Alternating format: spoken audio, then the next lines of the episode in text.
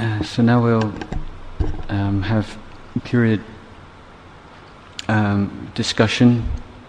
Anyone uh, would like to ask any questions or um, anything to contribute? About half an hour, and then we'll have a short break, and then for the final 15 minutes, uh, just uh, sit quietly, meditate until f- four o'clock. That would be the be the end, the afternoon. Um, if at four o'clock anybody would like to go for a walk, I'm happy to take everyone for a walk up to where I live, like we did last time. If you have to be off and back to Bangkok, then never mind. Um, does anyone have anything they'd like to talk about?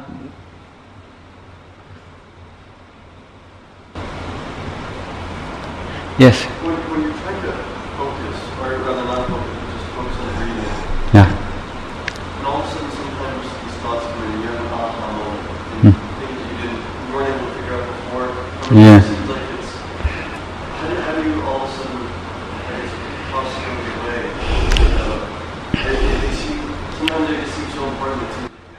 Sure, yeah. Um, generally speaking, the, the, the best idea is that um, you, don't, you don't want to be making decisions about what should I do um, while you're meditating. Well, you, don't, you make all your decisions before you start. So, um, let's say you, you say, well, okay, I, I'm, I, I'm really going to give myself to this, this meditation and I'm not going to be interested. You know, whatever pops up in my mind, I'm just going to let it go. Um, that, that's probably the best general advice. But every, but every now and again, you might say to yourself, you might just put a little bit of pen and paper by the side. You think, well, you know, if something comes up in my mind that's really important this time, I'll just, I'll just jot it down. But um, generally speaking, I mean, it's, um, you know, if you really want to develop the meditation, then it's better just to um, forget about that. And usually, if it's popped up during the meditation, it'll come back again afterwards. Anyway, you know, when you try to remember it. But uh, it, you know, that that can very easily lead you, you know, all over all over the place. You know.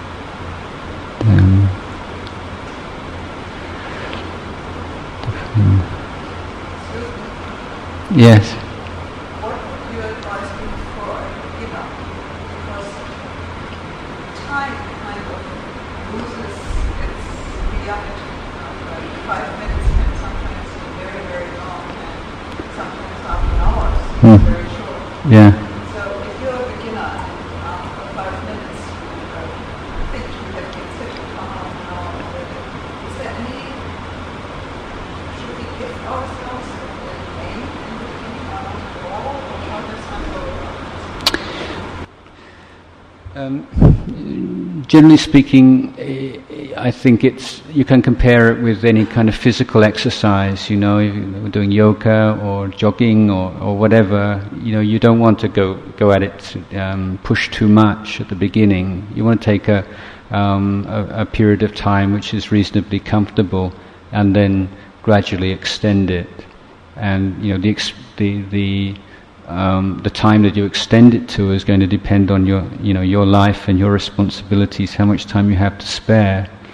I mean, if you can, um, you know, people who are really um, dedicated may try to do an hour, but that's usually a, a lot for, for most people, and half an hour would be uh, would be reasonable. I, I would suggest that if you have to choose one one period a day, that early morning is the best time. Uh, most people choose to meditate uh, before they go to bed at night, and I don't think that's such a good choice for a number of reasons. One is you're pretty tired already, and um, maybe you're you're um, you know you're not going to put your best effort into it at that time of night usually, and uh, very easy to get sleepy at that time. And if you meditate just before you go to bed, and sort of the end of the meditation is a bit drowsy and druggy and sort of, you know, um, then you can get into a quite bad habit in meditation that way until you sort of or I know some people who've sat like that for years. And then when they come to say, do a course, and they just find that they get sleepy very easily because it's just kind of sleepiness and meditation just sort of, you know, uh, conjoined in their minds. Um, a, a, very important um, support, something which will enable you to um, be consistent in your meditation, which is really the important thing, uh, rather than the length of time you sit at any one time. It's continuity and consistency. And that is um, to be able to see the beneficial effects in your daily life. Now, if you uh, meditate at night time before you go to sleep, when you wake up, it's like a, you know, like a new chapter of, of your life, as it were, and it's very difficult to see any knock on effect from the previous night's meditation or to, or to uh, feel that, they that their, um, uh, their effect is being affected by that meditation. Whereas in the morning, um, you, you meditate and then uh, you go to work or you, you're doing your, fulfilling your, your duties and um, you know, you often see, yes, I can, I can really feel that. I feel a lot more grounded, feel a lot more mindful, aware, sensitive. Um, don't get so easily upset with things. And you begin, you know, you're not looking for really big sort of wow insights and moments, but just a general increase in your quality of life. And it's through seeing that that you know the commitment to keep doing it through the ups and downs that you'll inve- inevitably experience comes comes about. Um, when you meditate first thing in the morning, you know your mind's not got a lot of stuff um, going on. It's uh, it's pretty. It's quite clear. It's usually well rested um, and ready to to meditate. So I think that's a, a, good thing to do. Now, one of the many things that um, we're, we're interested in looking at in meditation is is the whole experience of time. So that that is something that uh, you know it's not over and apart from sort of an added kind of um, perspective on meditation, but it, it, it's it's part of it itself um, to see that when we're in pain, when we're we're in discomfort, when we're suffering, time um, is experienced as going very slowly, but when we're enjoying ourselves, when we're really committed to something, um, it goes very quickly. Um, and then we begin to, to notice just, you know, that our experience of time throughout the day, um, it doesn't at all follow the, the, the smooth um, circling of the, you know, of the little um, spot in the middle of the clock. It's just not tick, tick, tick, tick. Um, it's going fast, it's going slow. Um, there's all kinds of variations of tempo during the day, and you begin to see the relationship between time as we experience it, time as it really is, in other words, and, and our mental states. And so this is a, a you know a, one of the insights that, that come about. Um, so when there's when there's wanting something, you know that's when that's when time becomes a burden. Um, I, I've I haven't put forward my, my nomination officially, but I'd like to, for the Nobel Peace Prize, my, my nomination is the man who designed this system of traffic lights where it gives you a countdown. From, I think that's done more to relieve stress and in the world than almost any, anything I can think of. You know, because time, although it's tick, tick, tick, it's exactly the same. When you know exactly how long you've got to wait, you don't get all tense, you see and, and time goes quite, quite smoothly. So you're going to see the more you desire and the more you want, and the more, there's more this gap between your present experience and what you want, you know, that know, time becomes a problem. Um, I think that um, you say you sit for five minutes and you find half an hour's passed. That's wonderful. That's very good. Um, But the, uh, the other times when five minutes seems like half an hour is the times you just have to be very patient. Sometimes just to say, well, until, till the time that I've allotted has, has passed, I'm not going to get up. Even, even if I feel restless, I feel miserable, it just feels like a waste of time, I'm just going to sit there. Um, and that, that's the way you learn to meditate through things. Uh, now, one of the differences between meditation um, in a monastery for monks and for lay people is that for lay people you tend to um, you're sort of good weather meditators generally you know like sort of when you when you feel good and okay, um, meditate. But then when you have some kind of life crisis and you feel absolutely miserable and upset and anxious and um, uh, and so on, you think I can't meditate like this. It's just a waste of time. I don't I don't want to do that. Um, and so you don't ever, I'm not saying you, but most people rarely develop this ability just to sit through things. And that's a wonderful quality. To, you know, it's not like because I feel so so messed up and you know all over the place. I don't. It's precisely at those times that you sit. And if you can sit and you experience that uh, the sort of storm of, of thoughts and emotions, then it just gradually, gradually settling down and, until you feel at peace, then suddenly you realize, wow, I've got something to actually do about this. You know, rather than running away to, to try and uh, take a pill or, or, or, go and see a movie or sort of distract yourself, that um, these things don't necessarily have to overwhelm you. There is something in you which is not that. Mm. It's uh, that there is something that can bear through that and come out the other side. That, that's a wonderful thing to experience from meditation. So it's not that, you know, when you meditate, you want to be really peaceful, and if you can't, you're a failure. That's not it at all. So quite often, you can learn as much or more from, you know, the unpeaceful meditations as you can from the peaceful ones, because it's all, it's what's going on right now, and that's what you're interested in. Yeah.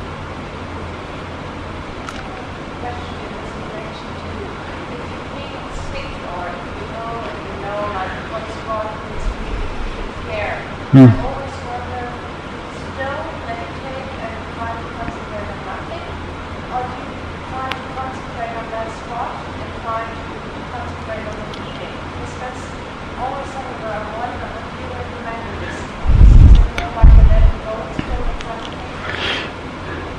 Well, I, I, mean, common sense first. You know, if you're sick, you need to see a doctor and and um, find out what's wrong. Um, you know, if if you you know, if it's not just a passing thing, it's obviously something something wrong with you. And then I, am not advocating just meditating with it, you know. Um, but you know, you, you, go and see the doctor. He gives you some medicine. It's going to take some time before it gets better. Um, and during that time, you're going to experience some discomfort. But if you can um, spend some time meditating, which is, you know, not necessarily you have to do it in the sort of traditional posture. You can and you can be comfortable and if you're, if you're feeling ill, but just bring that attention to the present moment and trying to be with, with that pain. Because uh, many monks, uh, no, I know, um, you know, have said that they've learned probably some of the biggest lessons that they've learned has been when they've been sick. You know, a lot of we, we live in the forest, and most of us have been here any length of time. We've had various um, illnesses. I mean, I'm probably one of the healthiest monks around, but I've had malaria and typhoid and leptospirosis and all these things. Um, and it's just kind of, you know, part of living in the jungle, you know. Um, and I took medicine for those things, but, you know, while, while you're sick, then it brings up so much stuff that things that normally um, you wouldn't get much chance to look at, or maybe you, uh, you wouldn't look at so, so well, things like fear of death, anxiety, um, and just this general aversion to pain and discomfort and illness. You just don't want it to be there, you know. Um, and a lot of the the suffering and, and the things that we sort of call pain, it, pain is actually like complex phenomena. That there are there is a physical side to it, but of, quite often the, the, the largest part of, of, of the pain we experience is the mental reaction to the physical condition which is composed of aversion, anger, fear, anxiety, all kinds of kinds of things. So when we talk about meditating, we mean bringing mindfulness to that experience and letting go of the, the mental uh, uh, reaction to it, to the extent we find that um, the, the, the, the, physical component is, is often quite, quite um, minor and something that we can bear with quite easily. As far as specific techniques um, um, are concerned, dealing with pain, then looking at pain and taking pain as a meditation object, um, particularly looking at its, um, its location is it, is it of a fixed location in the body, or is there a certain amount of movement? Um, is it coming like in waves? Is it constant? Uh, what's the nature of the pain? You know, there's so many different kinds of pain. There's burning pain, stabbing pain, all these different kinds of, of pain. Um, there's the t- intensity of the pain um, is unlikely to be constant. So you're looking at location, characteristic, intensity, and just um, looking at it in that way, and you become where it's a, it's a uh, impermanent phenomena. It doesn't have an owner. It's part of nature, and a lot of wisdom can arise from that. Um, um, a different way of dealing with pain is not the sort of the wisdom side, using the analysis side, but um, developing the positive emotion, like, like loving kindness, just sending thoughts of loving kindness to the particular part of the body which is affected, and just uh, just bathing it in loving kindness, and then you can use the breath in conjunction with that.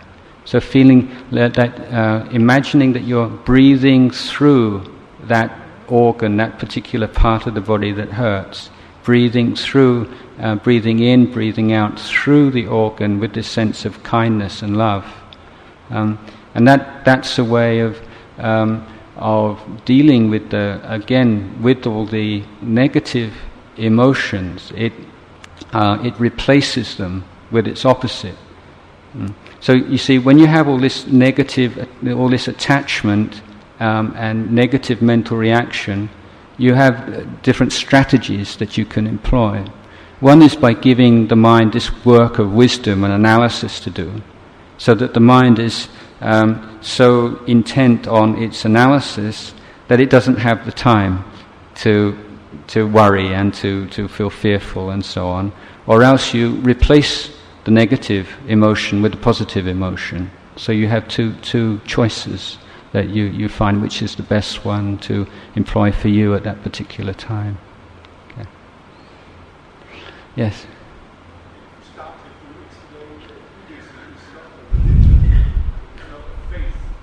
Yes.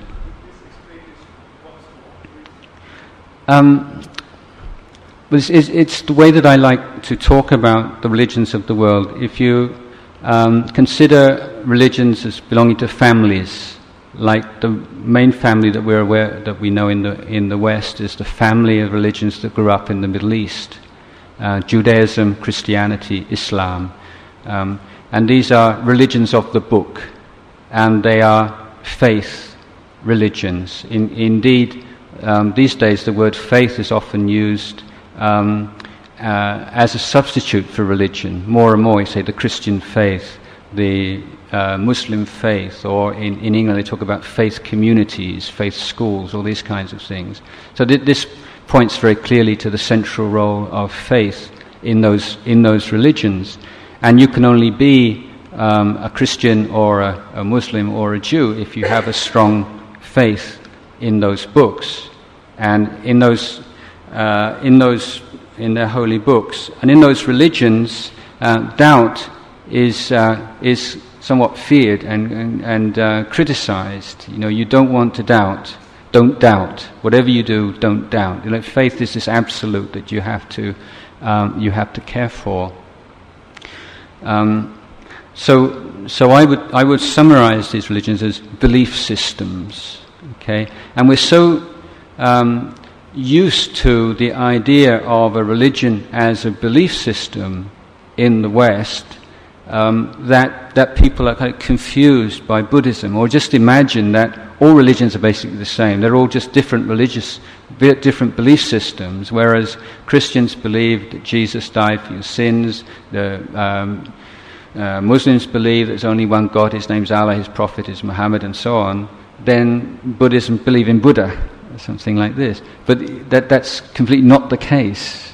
Um, so I would characterize the religions that grew up in India, most particularly Buddhism, as, as an education system rather than a belief system.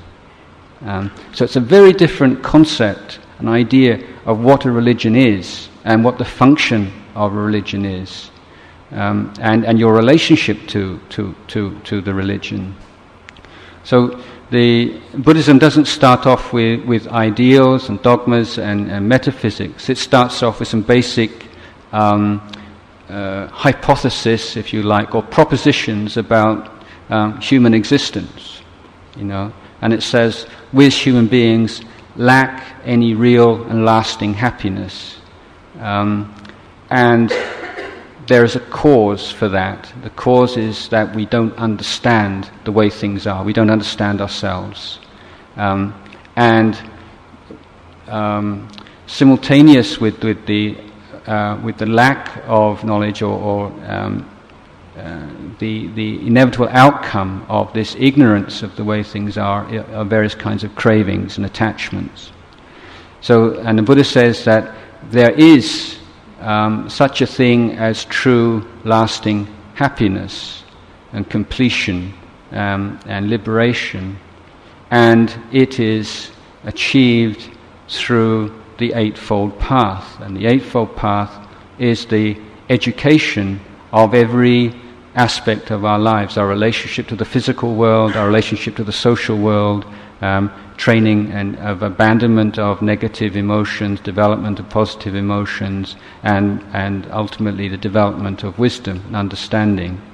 Um, so, so religious life is, con- is, is considered in terms of this education, training um, of um, every aspect of our, of our life as a human being here and now.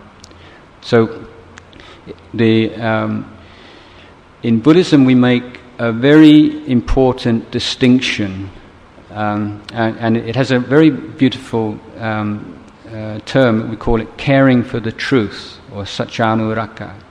Um, and that means being very careful to distinguish between um, direct experience or knowledge and belief. Mm. So if you um, if you're a Buddhist, then you can you can have uh, various kinds of beliefs, and, and, many beliefs are considered to be very useful beliefs, um, and that they um, help support this education process. If you take those on as working hypotheses, in other, in other words.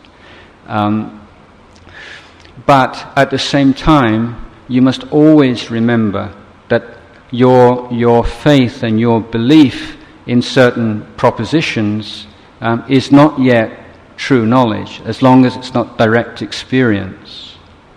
So, so people say, "Oh, you're a Buddhist. Do you believe in rebirth?"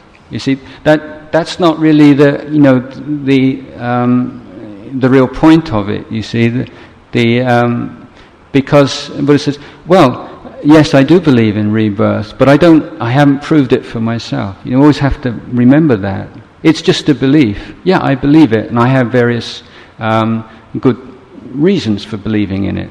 I believe in it because of you know the the the, um, uh, the teachings in the Tripitaka, teachings of the Buddha, have been recorded in the Tripitaka. I believe it because of the uh, memory of past lives of many great meditators and monks. I believe it because of um, um, hypnosis, because of spontaneous um, uh, memories of past lives amongst children all over the world. These, these are all quite reasonable um, grounds for belief in rebirth, I, I would say. But at the same time, if you don't have that direct experience um, and you can't remember your own past lives, it's only a belief. It's not, it's not true. Whereas in many religious systems, you have people say, This is true. I know it's true. And you say, well, well, how do you know it's true? It's because I believe. I just believe so, so strongly. You know, the extent that the strength of your belief is a proof that what you believe must be true. Um, and so it, it, goes, it goes round. I believe because it's true, it's true because I believe it. It's kind of circular reasoning. Um, and as long as people are caught up in that way, then I can fully see why so many people in the Western world feel that you know the, the major obstacle to world peace is religion, because um, belief systems are, I believe, a great obstacle to world peace. Because if you believe that the only way that you can get to heaven is believing in something, then you must logically consider everyone who doesn't believe what you believe is not going to heaven, they're going to hell. So immediately you have a dilemma. If all these people are going to hell, what are you going to do about it? What's your responsibility? You know? Um, and, and this is, I can't, I, this seems to be built into the structure of belief systems. Um, whereas in Buddhism, you see, say like, um, people will go to heaven um, dependent on how they've lived their life. You know, if you've, if you've been, uh, if you've lived a good life, you've been moral, you've been kind, you've helped other people, um, you've, uh, uh, you have all these good qualities, you, you've lived a good life, then you've created the causes and conditions to go to heaven. Whether you're a Christian, you're a Muslim, you're a Jew, you're an atheist, um, you're whatever. Um, that's, that's irrelevant. What you believe um, is not the primary conditioning factor for whether or not you go to heaven after you die. It's, it's how you lived your life.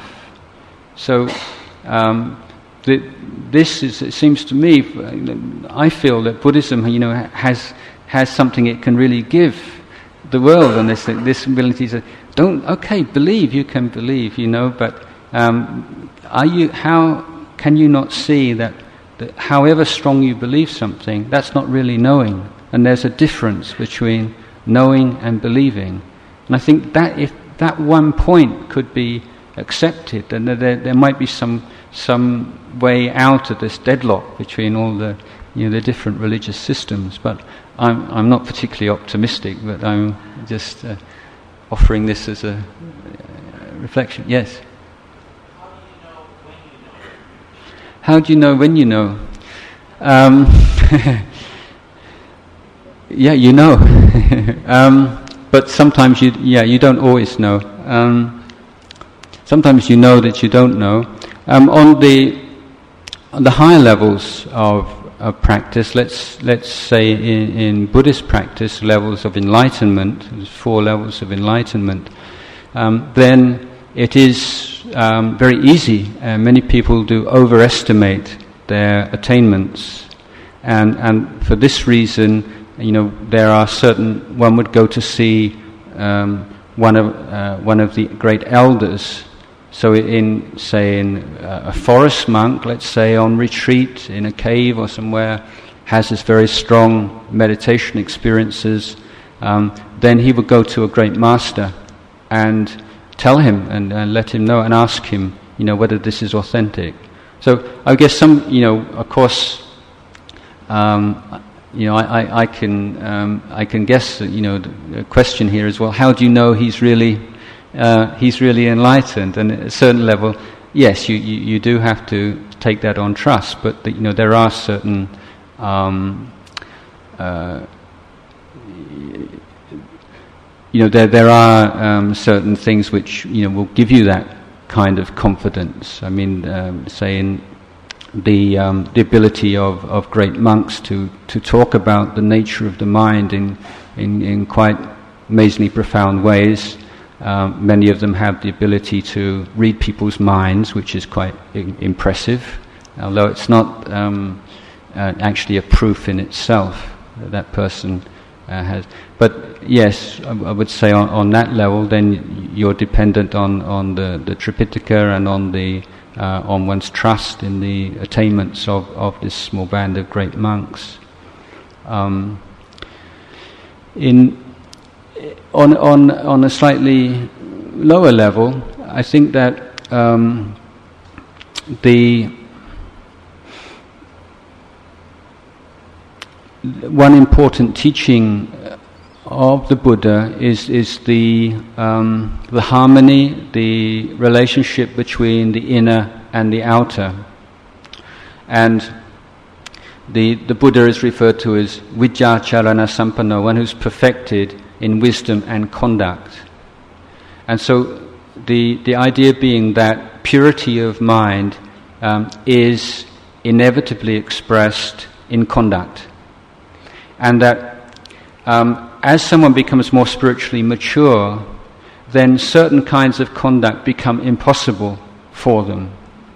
Um, it's no longer a matter of them refraining from certain kinds of conduct as being immoral, wrong, um, but the, the actual intention in their mind to, to perform that action can no longer appear.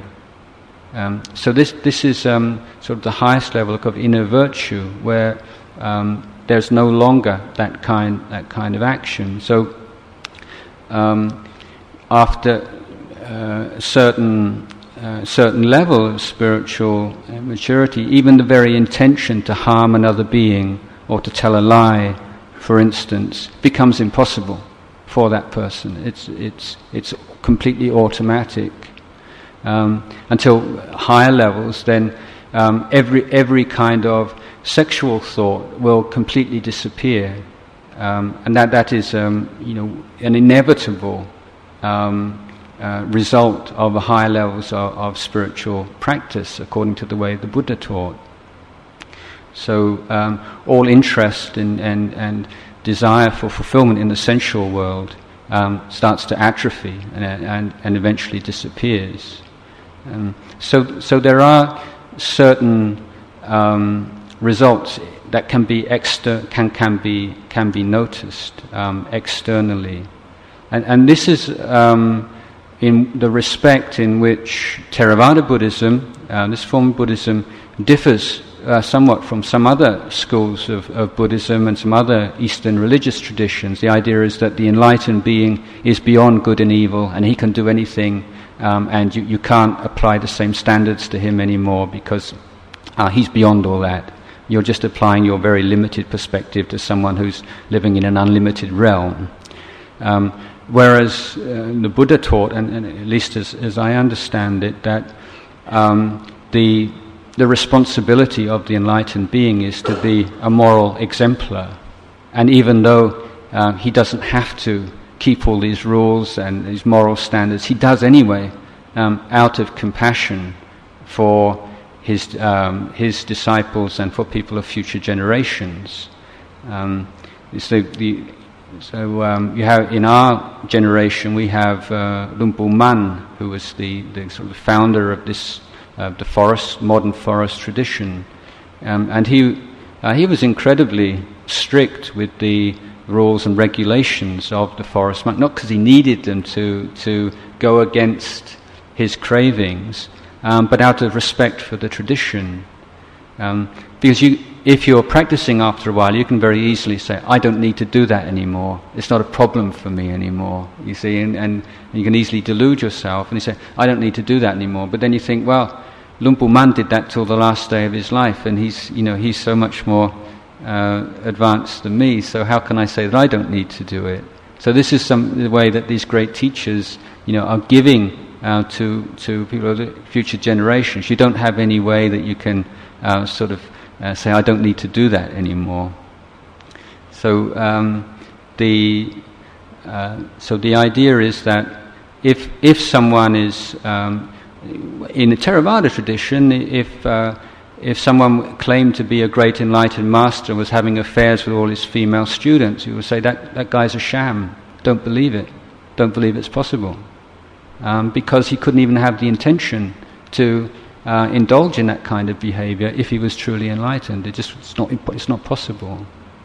So so although some things yeah you can't see you know inner inner spiritual and often personality you see doesn't change. Someone who's been bumbling, inarticulate. Um, as a um, you know unenlightened being will become a bumbling, inarticulate arahant. You know, someone who's very uh, sort of uh, charismatic as a, as a, will become a charismatic arahant. But it doesn't mean that you know you become enlightened, you get an, an enlightened personality. You know that that's you just see personality is just that. It's not who you are. Mm. Yes. Speech, yes. Um, mm. Yes.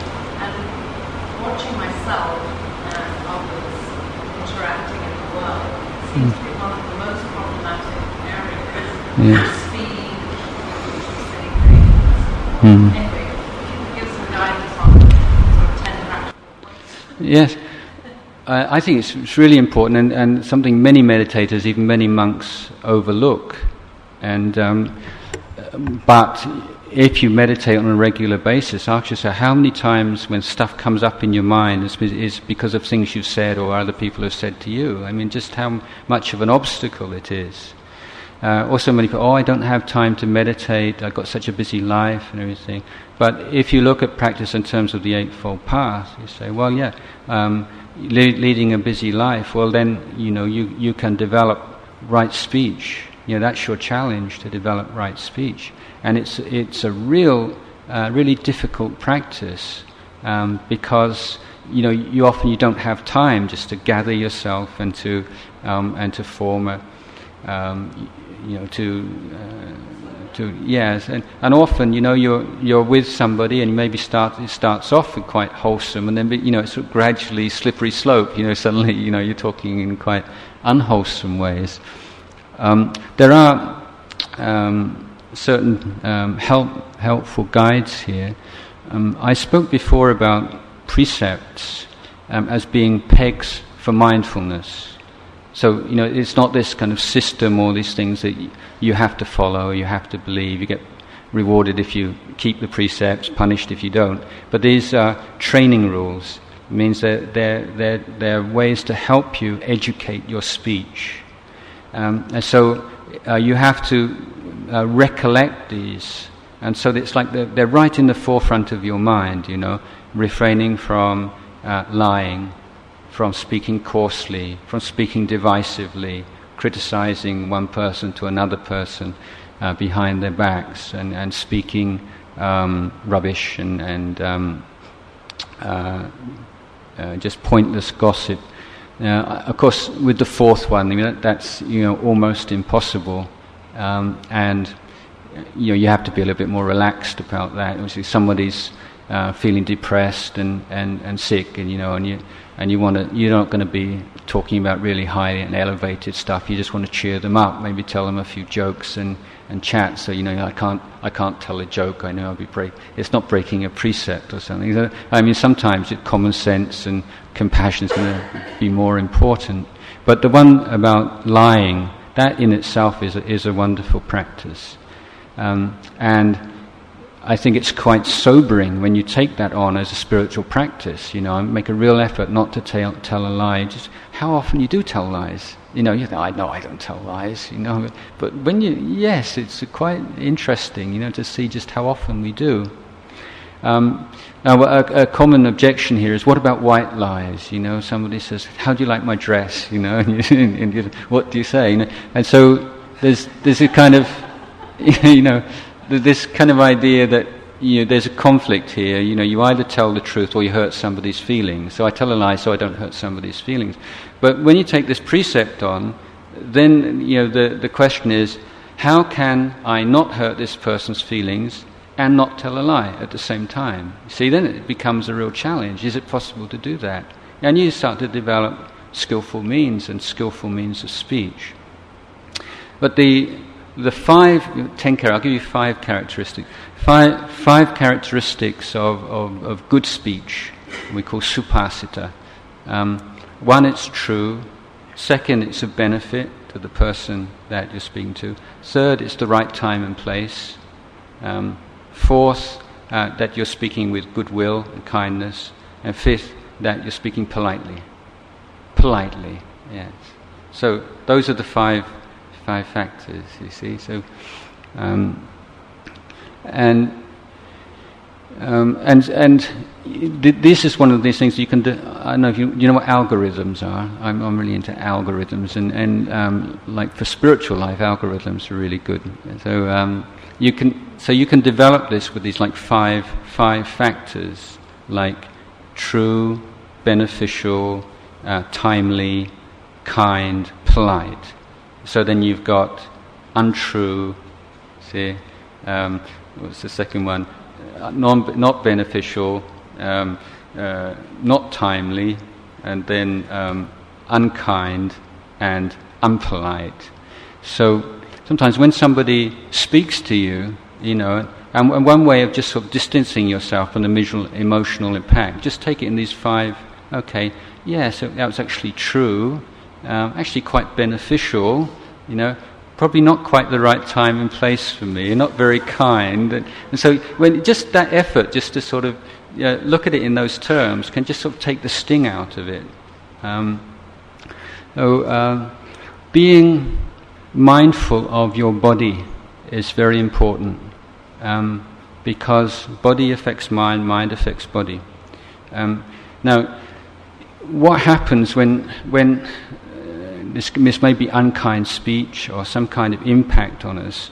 There, there is the you know the impact on our understanding and our thought, and there's also a physical impact. Sometimes we can be physically shaken up by by something.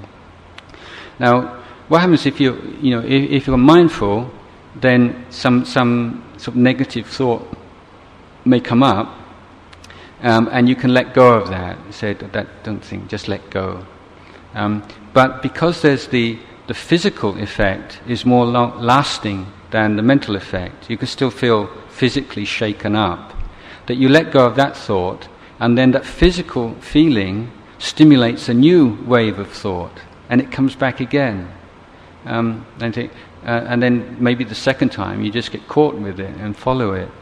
So that, that, keeping just grounded in the physical sense, how, how does it feel physically? Where does it, where does it feel like this?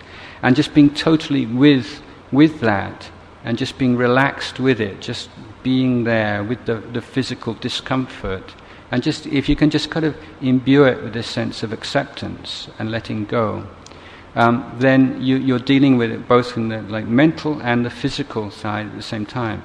And most strong emotions are like that. Anger is like that, fear is like that, anxiety is like that. You can't just sort of get rid of it with the, with the thoughts. You have to be dealing with the physical manifestation at the same time. So, you know, with, with hurtful speech, then, um, you know, the, these are um, techniques to use. Also, uh, it must be said that, that uh, with speech and communication, you know, like good intentions are not enough. You know, there, there's things that you can learn, particular ways of speaking and particular um, uh, uh, helpful and unhelpful ways of speaking. You know, and, and um, you know, modern psychology is quite good on these. things. For instance, you know, you have an argument, you know, don't let it get to the universal level. Always keep it um, down right to the issue at hand. You know, so if somebody um, if somebody um, s- says, "Oh, I'll meet you," um, you know, at two o'clock um, outside the bookstore or something, you know, and it's and it's three o'clock and they still don't come, and then you know they finally get here, and you say, "You're always like this. You're so unpunctual. You're this and you're that. You know, here we go again." So it's like so somebody um, the other person is being confronted with this sort of universal um, condemnation of who they are. And no one's going to put up with that, you know, because never, it's never going to be totally fair. You know, and so you get this argument. Um, so, you know, the, what do you do? Uh, you make it clear that, look, um, you, what you can say, which is you're not up for, for dispute, is how you're feeling. You say, look, you know, um, did just check first of all. Did you remember that we arranged to meet at two o'clock? You know, if we arrange to meet at two o'clock and you don't come to three o'clock, you know, I just like you to know that it makes me really angry um, and disappointed, um, and I really would like you to be on time in future. Okay. Uh, and that's very different from saying, here we go again, you're always like this, you're so unreliable, and, and you see, So this, this is not just a matter of being mindful. These, these are like particular kind of um, techniques applying some attention to just exactly how you speak and how, how to speak in such a way that some person can take it on board. You know, you don't want to just sort of, you know, in the long run, yeah, you might just sort of let off a bit of steam, but it's not going to do anything for your relationship in the long run. You know, and you don't. How can you do this so that that person is actually going to be willing to change in future? If he thinks that you're just sort of hitting him with a big stick, then or she, then then it's not going to work very well. So you know, coming down to how you feel, what this, you know, when you did this at that time, I felt like this. Did you did you realize that? You know, and what I and then what you would like, you can express. So I would like um, this to happen. You know, if it's possible. Um, uh, about being carried away um, Yeah. by conversation? Yeah, How can you hook on to something without spoiling the relationship? Someone's talking to you about something that starts to deteriorate in the direction you don't want to go. Yes. Don't you think so? Don't you think so? yeah. Um, How- What's a skillful way of well, just go to the toilet. go to the toilet, sit in the toilet, watch your breath for two or three minutes, and then go back and start again. Yeah, yeah. If, uh, just you know, short break. uh, You know, another good practice is with telephones. You know, don't pick the telephone up straight away. You know, just take three breaths before you pick up a telephone. Start to ring.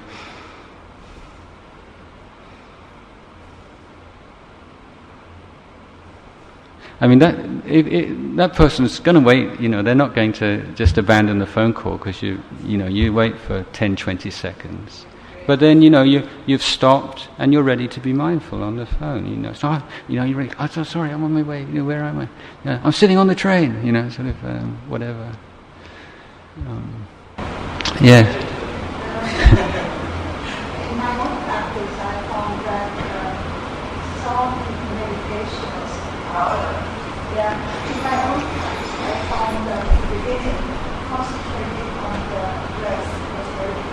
In Yes.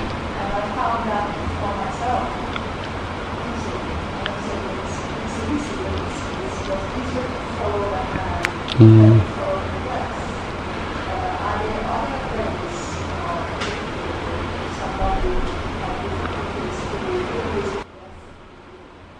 Yes, absolutely. I mean, there are, there are so many different meditation techniques, and it's a matter, you know, try to find the one that suits you. That's the main thing. One you enjoy doing, and the one that you can keep keep with. Um, of course, you know, teaching a large group of people, you just have to choose one. Otherwise, you know, it gets too confusing for everybody. But yes, that, that hand movements is it's uh, very good because you know, it gives you something to do, and, and be- to begin with, that's nice. So. Um, Lu- yes, that's it. Luang Por Tien, his name is. Luang Por Tien, yes. Yes. There are, I think there are some uh, books in English by him, and uh, his, one of his Western disciples, um, Ajahn Jina Wongso, is a friend of mine who used to live at Wat Nanachat, and then he joined this, this group, and he teaches that. So there are, there are people and, around who are teaching it. And, um,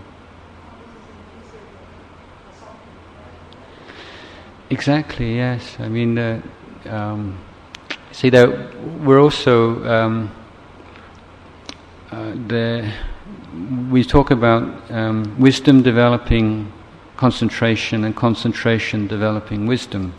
It means you see, you can either start off with a very simple technique, which is a non-thinking technique, you know, like staying with the breath, or perhaps using mantra or something like this until the mind gets peaceful, and then then it can develop uh, the wisdom side of things more. But you can also start off um, with a thinking meditation, you know. So it's it's not that you don't have, you know, meditation means not thinking, um, but you have to think in a quite a systematic way, and you have to sort of think it out beforehand, even to write it down on a piece of paper. That you take certain themes and you go through them one by one, or for instance, you can we take um, the hair of the head, um, or hair, um, body hair, nails, teeth, skin, and just try and think about the nature of hair uh, and what it's like, and how it's impermanent, how it's not really you, how it's the hair that you see, it's dead already. You cut it off. What's it like? Just imagine all your hair just on the floor in front of you. What what would it be like? Um, so, uh, thinking about hair in terms of impermanence, impersonality, think of it in terms of the four elements. Um, that, that kind of way of thinking um, can, can calm the mind until the mind will then just um, naturally go with the breath, stay with the breath. So thinking about one part of the physical body, um, or you can um, develop there's meditations on, uh, like verbal uh, uh, meditations on the qualities of the Buddha, of the Dhamma, of the Sangha, um, or you can uh, meditation that I recommend for um, people seriously ill or on their deathbed who've never meditated before um, is just to recollect the the good things they've done in their life. You know, if you if you're a, a nurse or um, a child, uh, son or daughter, just in, encourage them to try to think of three, four, five, even ten things that they're very proud of in their life. And then you, you go through them one by one. You say, number one. And then you encourage them to, to think about that for about three minutes. And then you can go on to number two and number three. And, and that, that kind of sense of rapture and piti and, and joy and remembering the goodness that one's done um, can um, flash out all the negative thoughts and anxieties much more successfully than uh, staying with the breath, which for, for people who've never done it before and people who are in a lot of pain is almost impossible. So there's, there's a huge number of, of meditation exercises, you know, and there's not like there's one that's right and, you know, this is the best. You know, it's a matter of uh, trying things out and seeing what works.